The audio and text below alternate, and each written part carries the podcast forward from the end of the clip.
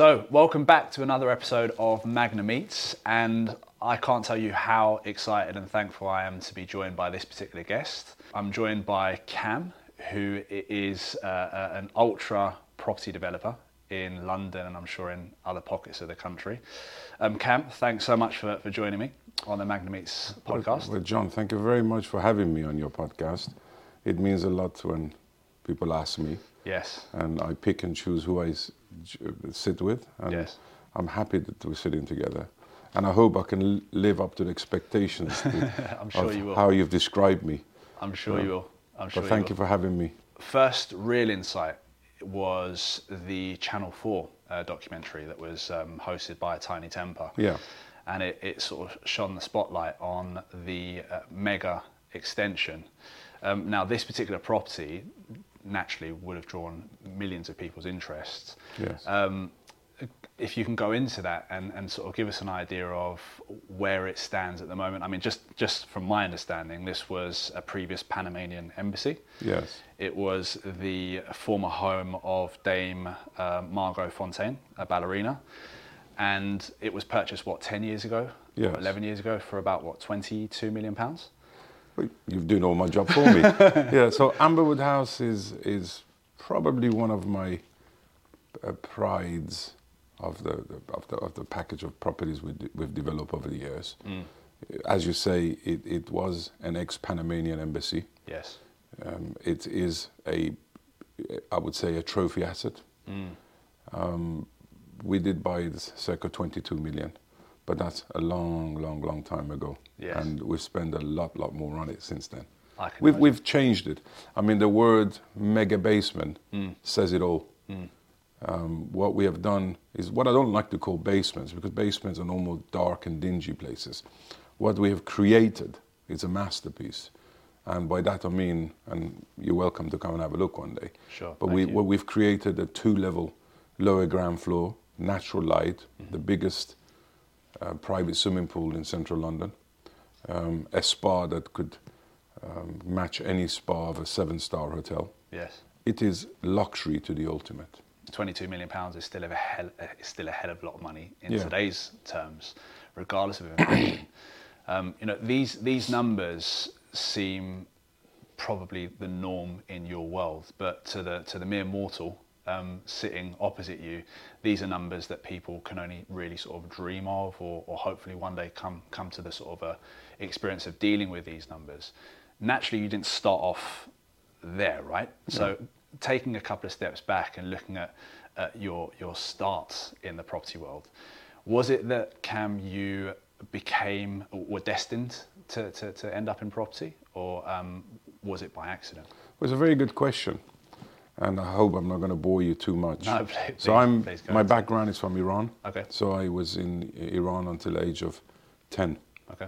uh, moved to UK, and at the customs they said, "How long will you stay here?" I said, two weeks."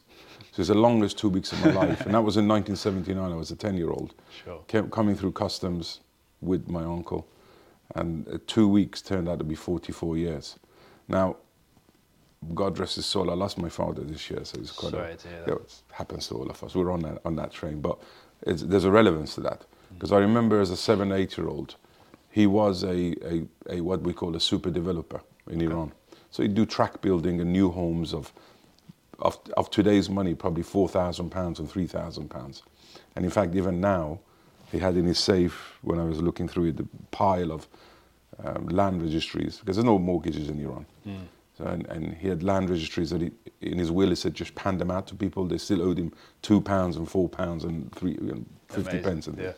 So I remember going to building sites at the age of seven or eight. I didn't have the privilege going to south of France in the summer like most people do. so I'd be sitting in these streets, dust these roads, streets, playing with my marble. And then every so often I'd come back and see, wow, this building's gone up. So I've always had it in my blood. Yeah. Moved to UK, um, studied for a little bit. I wasn't very good at it. Well, I, I rephrase. I was good at it, but I wasn't focused enough. Fine. So at the age of 17, my father says, You've left school, you come back home. You're not going to study, you come back home. And I said, No. I said, I want to stay here. I don't want to come back home. There's war going on and everything. I said, Well, no money. you're going to start looking after yourself. So I started working at a supermarket, stacking shelves because I was tall. Yes. So it was a good job for me to do is stacking shelves. And I also wanted a car. So I remember buying a car for 500 pounds and doing taxi driving. So I was doing taxi driving during the daytime, stacking shelves, and at the same time partying with my friends who were quite affluent and had made it through their parents' money. Yeah. Um, I think that was the best thing that ever happened to me. The fact that my father put me in a position whereby I had to realize what pounds and pennies were. Yeah. You had to fend for yourself.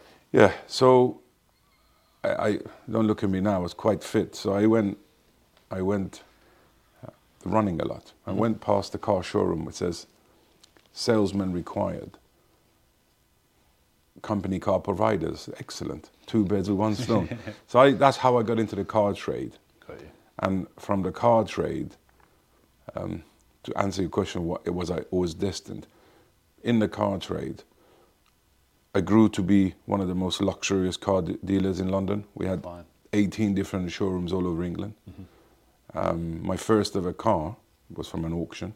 I made 250 pounds, and I still remember it. To 17 different outlets all over UK, and then there came a time where I had a showroom with Lamborghinis, Ferraris, and Porsches, and whatever cars you could imagine, the hardest cars you could get. Mm. And I'd get Mr. X come in and Mr. Y come in, and they just write a check for a hundred grand. I would have made two or three thousand pounds, and I was so happy. Yes. And I realized most of those people were in the property world. So they wrote a check for a hundred thousand pounds. In those days, you write a check, you wouldn't transfer the money Yeah. Yeah. they didn't blink an eye. So I thought I'm on the wrong side of the table. So that's how it turned that I go back into property. Got you. And so naturally you started to, well, we can see now that the instinct, the intuition to sort Yeah. of make that transition started to sort of really, really sort of ferment in your, in your brain. What does a day in the life of a ultra prime developer look like? Talk us through start to finish if you can. A lot of panic attacks for a single. When you got a lot of money out Yes. and a lot of uh, developments, and you know you have got deadlines to deliver. Um, I know I'm a, I'm, a, I'm a great believer that you're a long time dead, so I don't sleep much. I try to go to bed at 12, 1 o'clock, and I'm up at 6, 7 o'clock most days. Um, my normal day has to start with a coffee. Okay. Then I have to plan which building sites I'm going to go visit. I am very hands on. Right. I, I try to be involved. I'm not um, structurally minded, so I don't understand too much of the drawings. I get it, but I'm not. I couldn't plan out a, a basement and structural thing. But when it comes to the fit out, um, I'd like to think that I'm quite um, quite smart in that. Yep. So it, it, my day starts by morning site visits, seeing what there is, seeing what could be changed if it has to be changed. Then afternoons in the office, um, trying to put out fires with with which builder we're gonna use again, which contract we're gonna use, tenders and so on that lands on my desk. I like to be pretty much involved. And I think this is this is an aspect that many people will never see. Um, first and foremost, they see the glitz, the glamour, you know, the, the, the luxury postcodes.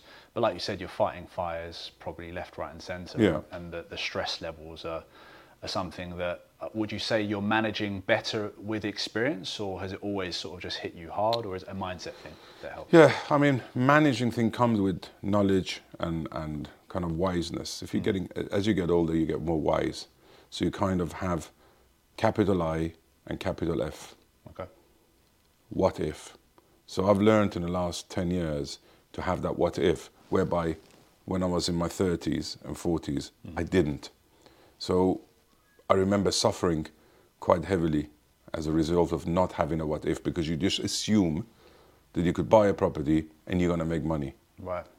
It is the worst assumption you could ever make. Hmm. In fact, you shouldn't make assumption when it comes to property. But as as you grow wiser, you realize there is a lot of aspects and what you need to do to ensure that you come through hmm. and deliver it. The only difference is then I was putting out one fire and now I'm in a bushfire. That's the only difference, you know. being at the time of recording, um, the, the the sort of economic climate, specifically the property climate, which is what I'm more familiar with. Um, what is your view on the market? I'm sure many people ask you, Kam, what's your view on the market and, and sort of projections, predictions, which I don't like getting into. But Yeah. being on one end of the spectrum of the market, what is it like um, when there is volatility? Well, uh, as you know, right now, the, the market is hugely volatile. Um, we are seeing um, market in the in the stock market going up and down every day like a yo-yo. With property, it's slightly different. If you look at the history of property, every decade it's doubled up in price. So if you bought a property 20 years ago, 30 years ago, it would have gone from 1 million to 2 million, 2 million to 4 million, 4 million to 8 million in 40 years. Yes. So there's always been that return. Now that's on the back of inflation and how the world is changing. We're now seeing huge inflation again. Mm. We're seeing huge interest rate rises, not compared to the 2018s and sorry, to 2008s, mm-hmm. but they are huge. Mm-hmm. What do I think will happen? And if I had a crystal ball, which I will break immediately because I don't like guessing, but my calculated thinking towards what will happen is tighten up your belts. Mm-hmm. Make sure you can afford to pay your outgoings for the next six to eight months. Okay. Make sure that you keep your banks informed of what's happening. If you're in trouble, talk to them. Mm. If you speak to bank, banks, they will listen. That's really good advice. They don't. They really do listen. If you ignore them and put your head in the sand, you will suffer. With with our world, when you talk about property prices, typically have doubled every ten years. Um, uh, you know, from from historic data, what's really surprising, certainly in the short space of time that I've been in property, right, um, it still surprises people. It's almost like the mind is reset to Yeah. panic modes and panic stations, and people are thinking what's going to happen. But you know, we're firm believers at, at Magnacam that you only lose money in property if you need to sell the property and you suffer a loss um, or you crystallize that loss. But if you can sort of withstand that that sort of volatility, then Yeah. naturally i- it's business as usual, right? Yes. Um, I I think a big thing for, for investors, certainly investors that we have coming through through our firm, is more mindset than actual property. Uh, you know, the idea of successful. There are thousands of investors. There are tens of thousands of developers, right? But not all are successful at the trade. Um, your social media, your presence. I've spent a little bit of time with you this morning you are very inspirational and i think whether you mean it or not it just comes across but you know how important is that for you and, and the people around you to make sure that they're they're on the right tracks mentally For me, it's very important that I come across as who I am, and who I, I am a boarding school boy. Still love my fish and chips in the paper. I still enjoy my walks and cycles. You like few the luxuries of life, of course, like we all do. But at the same time, I've recently got involved with this Instagram and social media because I do believe it's the future. Um, and I really do want, I'm, I'm so humbled when people send me messages saying, oh, so you're lucky, so you're amazing, Mm. I wish we had your life. I always say, your life is good. Enjoy what you have at the moment. Because if you don't enjoy what you have at the moment, you will never like what you will have in the future. So it actually comes from my heart. It's not. It's not inspirational. I'm not trying to be clever. There's a lot of people out there doing it for, for money, for, for to, to keep their livelihood. It, that's not for me. People have got the time for me. I have the time for people to try to get my message across. Mm-hmm. Believe you me, I have weeks and months who, which are super stressful. i mean this week in particular right This well, in all businesses, you have to deal with challenges, mm-hmm. and what I'm referring to this week is, is just decisions with banks at the moment. You know, when they put pressure on you mm. at the- our level, you need to push back. You need to have answers. You need to get your ducks in a row in a business. Get your files correct. Because if you don't, mm. it's only a domino. You've got to be very, very careful how you approach your business partners. Hmm.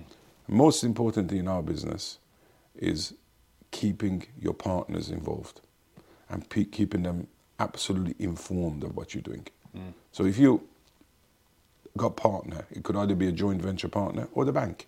Yes. Because the banks are your partners as well. Keep everybody informed. When you make decisions, don't make optimistic decisions. Make realistic decisions.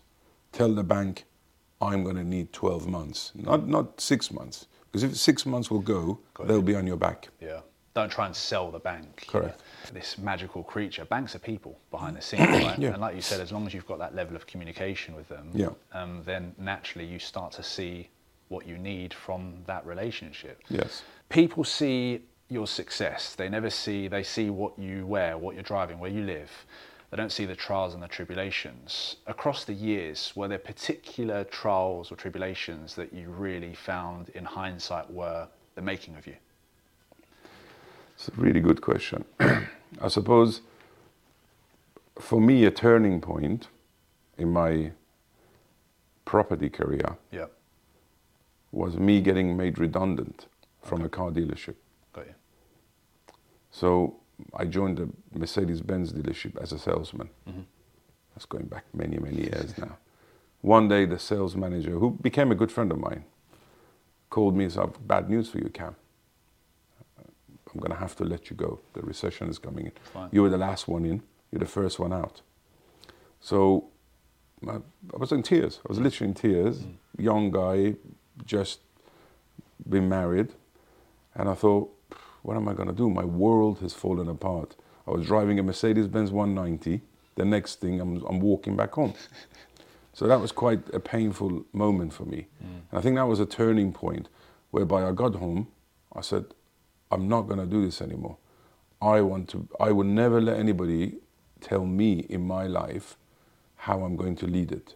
I would like to put myself in a position that I can make decisions. Mm. That gentleman making a decision for me that day really broke me. But I dusted off, got up, and made my. Thereafter, I thought, uh, and I'm sorry to sound, I said, I want to be my own boss Sure. because I can make decisions.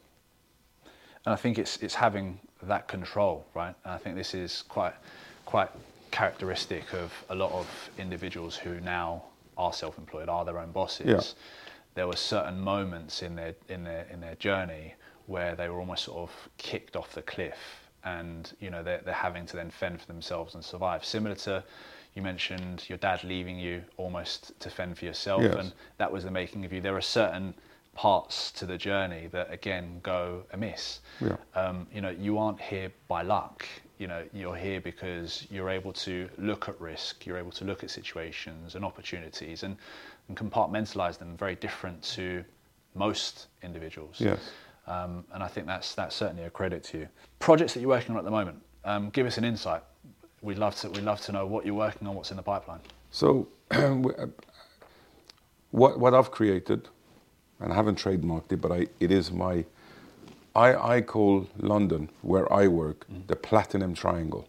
Okay. So the Platinum Triangle is Knightsbridge, Kensington, um, Belgravia, Mayfair. So mm. so it's a four-side triangle, but but where we are at the moment, if you look at the, the zone one, Yes. I'd like to I'd like to say I want if I'm buying a property, unless it's an amazing trophy asset, mm. I'd like it to be a five-minute cab ride from Harrods.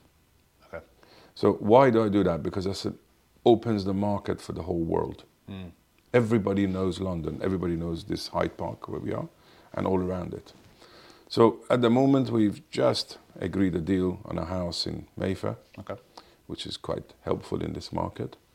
We are going to be marketing a house in the next couple of months, which we touched on earlier, at circa 75 to 85 million, Wow. depending on what the market is, is demanding. I'm working on a two bedroom apartment in Knightsbridge, mm-hmm. and I'm also working on a 47,000 square foot home in Richmond Hill. So I'm not shy of working on big properties, small properties. Sure. I look at margin mm. and I look at what my time will bring and how much time do I need to put into this to make it successful. Now, let me tell you, even now, with all my knowledge that you kindly said I do, I still make mistakes. But one thing that's very important to me is make one mistake, learn from it, never make the same mistake again, go make a different mistake. you clearly have just been open in the sense of you still make mistakes. I think there's a lot of fear when either you're beginning a journey as an investor or a developer. There's that fear factor of making a mistake, and, and it's almost like um, there's a cliche answer in interviews, and it's it's it's laughed about in many cases where you know they say, "What's your weakness, Kam?" And nine times out of ten, people say, oh, "I'm a perfectionist," and it's a nonsense answer, right? The reality is is that there are certain things that you just have to jump into, um, Yeah. and you know you find out by hook or by crook what that outcome is, Yes. without having that fear factor. Don't overstretch yourself. That is the most and critical part. Hmm. The second part is plan, and then give it to one of your friends. Give it somebody who's knowledgeable, older than you, wiser than you in business world, hmm. and say, why should I not do this deal? Not why I should do this deal. Everybody will tell you why you should do it, hmm. because people like happiness. People want you to be successful. But the real, the real task is find somebody to tell you why you shouldn't do this deal. Got you. So putting you back the other way. Yes. Giving you perspective. And what I touched on, what if? Hmm. And if you're going to spend 100,000, 10,000, add another 10% to it. Because I can tell you now, you will go over budget. What is very important is to have the right people around you. That is also a key point. Hmm. Right decision makers, right people around you. Don't, do not be upset of making and changing decisions look at the, the pros and cons while you're making that and face the punishment. If it means closing a company down, closing that building site down, selling it at a loss, taking your money, going buying next door, doesn't matter if you're losing. Try not to lose, but don't hold on to a sinking ship. You're looking at the bigger picture. Don't hold on to a sinking ship. Mm. Because if you hold on to something, before you know it, you will go down with the ship. Mm. Whereby, if you can take off a bar of gold from that ship, Yes. you go and trade that and make it into two bars of gold. It's very true. And come back again. Where do you get your inspiration from? Who do you get your inspiration from? Or are you are you sort of self-sufficient? You feed No, yourself. no, no. Listen, I'm always looking up to friends. I, I'm, I'm I suppose the way to look. I, I've got two ears and one mouth, mm-hmm. and two eyes. So I look a lot. Mm. I think a lot.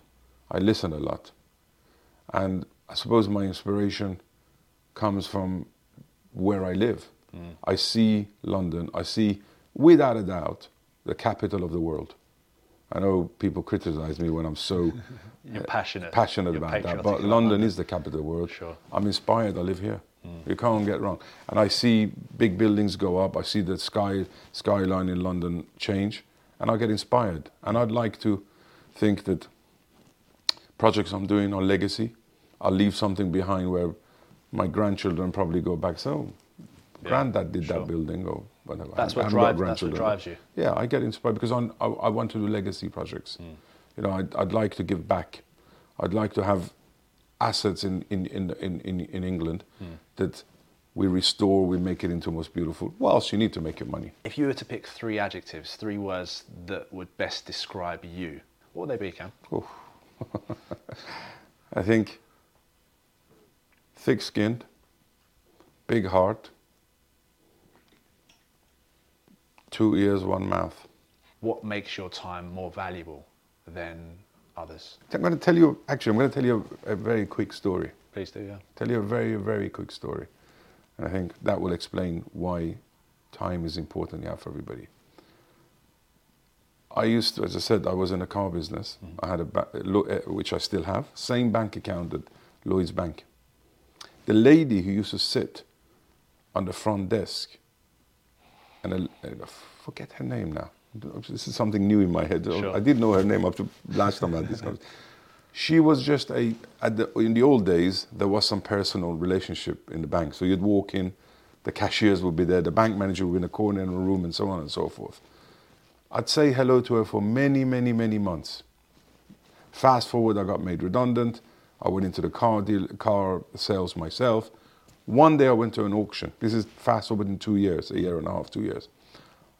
I was buying, what I was doing, I was trading cars. Trading cars are like flipping property. Mm-hmm. You'd buy one, you'd sell it. But I'd get it underwritten. And by underwriting a, a, a, a, a car, it means you've already sold it to John or X or Y. So I'd phone the dealer. I said, "There's 18 Peugeots here." So I buy all 18. I buy all 18. Mm-hmm. So how much? Da da da. So it ended up. I looked at the numbers. If I buy this, this, I'm going to make about 2,000 pounds on this. So I made a calculated risk Yep. of putting my hands up for 62,000 pounds, thinking I'm going to take these cars. The next day I'll make 2,000 pounds. Great return. Mm-hmm. Went there, he was sacked. The manager was sacked. I told the manager there, I said, I said, no, no, no, we can't do anything. New manager's not in, we can't buy it. I said, oh my God, what do I do now? Went to the, another branch of Lloyd's Bank. Oh, oh, those days, if you didn't have money, you could go and apply for a loan there and then. Who is the bank manageress? The lady who was in the reception two years before tapped on my shoulder. What do you need? I said, come into my office. She- And within probably half an hour, 45 minutes, I had a 40,000 pound loan, which helped me mm-hmm. buy those cars because I was short 40,000. Yeah. Kept my face at the auction because if I didn't pay for those cars at the auction, I would have been banned. I couldn't go there again. So having time for people is actually quite important because you don't know when you will meet them again. Very look. On that note, I don't think there's anything to add to that. That is a great story. Um, look, I'd, I'd recommend the viewers um, to find out more. We'll put your social media handles and contact details Sure. i- in the description below. Um, check out Channel 4's uh, Mega Extensions. I think that's a, an amazing watch. Um, Kam, we've loved having you on. Appreciate the, the words of wisdom, the insight into your experience. Um, uh, you know, look, good luck to you and, and all all the all the sort of future successes that Thank you. naturally I'm sure you'll have. Uh, another episode of Magna Meets with Kam, uh, and um, see you on the next episode. Thank you, John. Thank you.